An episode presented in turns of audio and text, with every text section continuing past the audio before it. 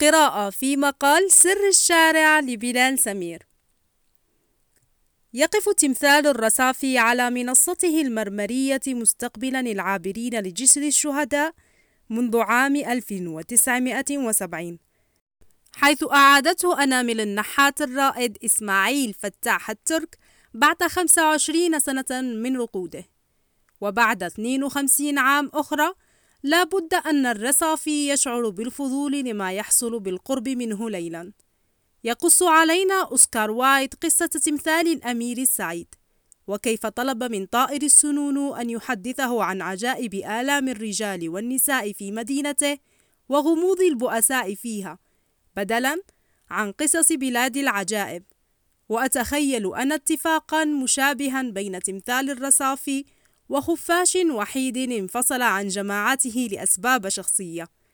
بعد نهار مليء بالفوضى ومنبهات السيارات يصاب الرصافي بصداع شديد وألم في عضلات العين.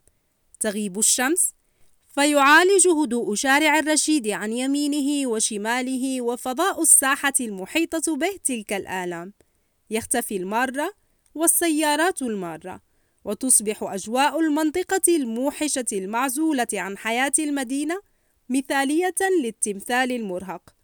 بعد ليل مليء بالألعاب النارية يصاب الرصافي بذلك الفضول الشديد. فالشارع عن يمينه بدأ يكتظ بالسيارات ليلا. استحالة الحركة والالتفات تمنعه تمنعه من معرفة السبب. يخبره الخفاش إنهم الزوار الجدد لشارع المتنبي. ركنت سيارتي للمرة الأولى في شارع الرشيد جوار جامعة الحيدر خان. وجدت المساحة الفارغة بصعوبة فالسيارات تصطف على الجانبين من ساحة الرصاف وحتى مقهى الزهاوي وما بعدها. بدأت علاقتي الوثيقة بشارع المتنبي بعد إعادة إعماره من خراب الانفجار العظيم الذي أصابه عام 2007 صباح الجمعة مميز في روتيني الأسبوعي أعود منه متحمسا لاكتشاف ما عثرت عليه من الكتب والمقتنيات. لكن زيارته بعد الغروب لها نكهة جديدة مختلفة عن زيارات الصباح. زواره مختلفون أيضا. عائلات بجميع أفرادها من النساء والرجال والأطفال أو مجاميع من الشباب القاصدين للشارع القديم الجديد. يمكن عد المكتبات المفتوحة على أصابع اليد الواحدة وتتبقى أصابع لعد بساطات الكتب التجارية أيضا. لم يمنع ذلك الزوار من الحضور للاستمتاع بعمارة الشارع والتقاط الصور الكثير من الصور. أمس الشارع استوديو أو موقع تصوير كبير للهواة والمحترفين. لتصوير الناس الكتب والسيارات. هذا ما يدفعنا للبحث عن المؤهلات التي اكتسبها الشارع حديثا ليتناسب مع تلك الوظيفة الجديدة. وظيفة جديدة لا أعتقد أنها جديدة لكون الشارع موقعا للتصوير منذ شيوع الكاميرا الرقمية في الهاتف النقال أو الكاميرا الرقمية الاحترافية. الجديد هو تحوله من موقع تصوير صباحي إلى صباحي مسائي. وتحول ثيمة الصور من الاهتمام بالفرد العراقي وهو يبحث عن المعرفة وسط فوضى المدينة إلى الاهتمام بالفرد وهو يتواصل مع العمارة الجديدة للمدينة الآمنة. للإجابة عن سؤال ما هو الشيء الجميل؟ يقول أوسكار آخر.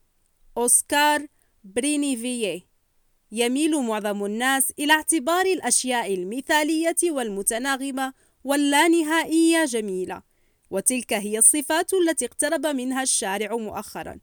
اختفت الأسلاك الكهربائية من مشهد الشارع وتركت العناصر المعمارية للمباني واضحة دون تشويش. مبنى تجاري شملته حملة التأهيل التي حصل منفذوها على تحقيق التناغم والانسجام بين تلك المباني حيث يعرف الانسجام اصطلاحيا بوجود عناصر أو صفات مشتركة متشابهة بين الأشياء وتوجد تلك التشابهات في أصل الشارع كالأعمدة المستمرة الأقواس بأنواعها الطابوق الجيف جيم كمادة إنهاء. أظهر التأهيل تلك العناصر بصورة أفضل وزاد من التشابهات في الشارع. اختفت اللوحات التعريفية والإعلانية المبعثرة للمكتبات والمحلات ليستدل الزائرون على وجهاتهم بعناوين محفورة على عنصر معماري موحد يحمل العنوان ويخفي خلفه الأبواب الستائرية المنزلقة زيادة على تشابه وحدات الإنارة المعلقة أو الموجهة على طول الشارع. والصناديق المزخرفة التي تخفي وحدات التبريد الخارجية. الانسجام الاستمرارية الإيقاع تؤدي بالنتيجة إلى وحدة المشهد في الشارع ليلاً ليجذب جماله الزوار لافتقار المدينة بأكملها إلى شارع بتلك الصفات. يتحدث آلان دوبوتون في كتابه عمارة السعادة وكأنه يصف شارع بغداد. نجد كثرة من الشوارع قررت عناصرها المكونة ألا تلقي بالا إلى مظهر جيرانها بل راحت تزعق مطالبة الناس بالانتباه إليها مثل ما يفعل عشاق أصابتهم الغيرة واستبد بهم الغضب. عناصرها المكونة أي بيوتها أو بناياتها التجارية التي لا تشترك بأي صفة لتحقيق الانسجام المطلوب بل تتنافس في الاقتراب من حدود الشارع وقد تلتهم الرصيف وتتنافس في الإيقاع وفي التصميم العجيب الغريب وكل ذلك بفعل فاعلين صاحب المبنى ومعماره إن وجد أو من يقوم بعملية البناء. بغياب دور ذات الجهة المشرفة على تأهيل شارع المتنبي والمسؤولة عن تحقيق انسجام شوارع المدينة بتطبيق المحددات البنائية التي أقرتها. أقرتها القوانين والأنظمة العراقية. يصف دوبوتون بالمقابل أحد شوارع باريس بالقول على الرغم مما في العالم من خلاف واضطراب نجحت هذه المباني السكنية في تسوية اختلافاتها. وفي الانتظام طائعة ضمن صف متكرر لا تشوبه شائبة حيث يمثل مشهد الدقة هذا في عين الزائر أو في عين ساكن ذي حساسية انطباعا جماليا متصلا اتصالا وثيقا بخصائص الانتظام والتماثل. من جهة أخرى يلخص لنا الفيلسوف البريطاني الدرس من النوعين السابقين من الشوارع حيث يقول يقدم لنا هذا الشارع المنظم درسا في منافع التخلي عن الحرية الفردية من أجل مسعى جمعي أعلى. تصير فيه الأجزاء كلها شيئا أعظم مما كانته عن طريق مساهمتها في الكل. أنا بدوري أنصح جميع المعماريين لزيارة شارع المتنبي ليلا لمراجعة ذلك الدرس. وحفظه لحين عودة الروح للجهات التنظيمية البغدادية لأن أنانية الإنسان ورغبته في التميز ستمنعه من التفكير الذاتي بالانسجام مع المجاورات واحترامها. نواجه في هذا السياق سؤالا منطقيا. ماذا إذا كانت المباني المحيطة بالمبنى الجديد قديمة أو قبيحة؟ والمعمار يرغب بتسجيل مبنى جميل معاصر لمن يحترم ومع من ينسجم. وفي ذلك تأثير على تحقيق جمالية مبناه أضعف الإيمان الحفاظ على المحددات التنظيمية. كالمسافات. الارتداد عن الشارع. ارتفاع الطوابق. وبعض العناصر أو المبادئ التصميمية البسيطة.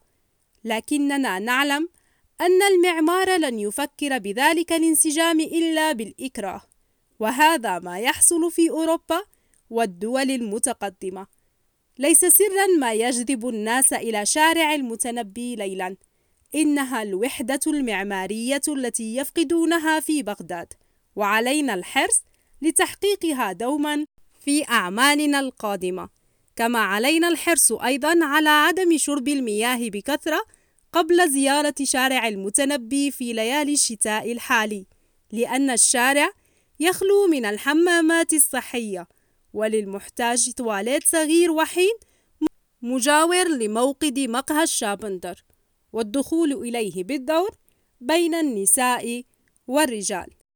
أنا سارة سعدي وكان هذا بودكاست جديد ضمن سلسلة بودكاست with سارة والذي قرأنا فيه مقال سر الشارع لبلال سمير والمتحدث عن تجديد شارع المتنبي في بغداد. في انتظار بودكاست جديد ضمن هذه السلسلة لكم كل الحب وتذكروا أن تروا تفاصيل الجمال في كل شيء.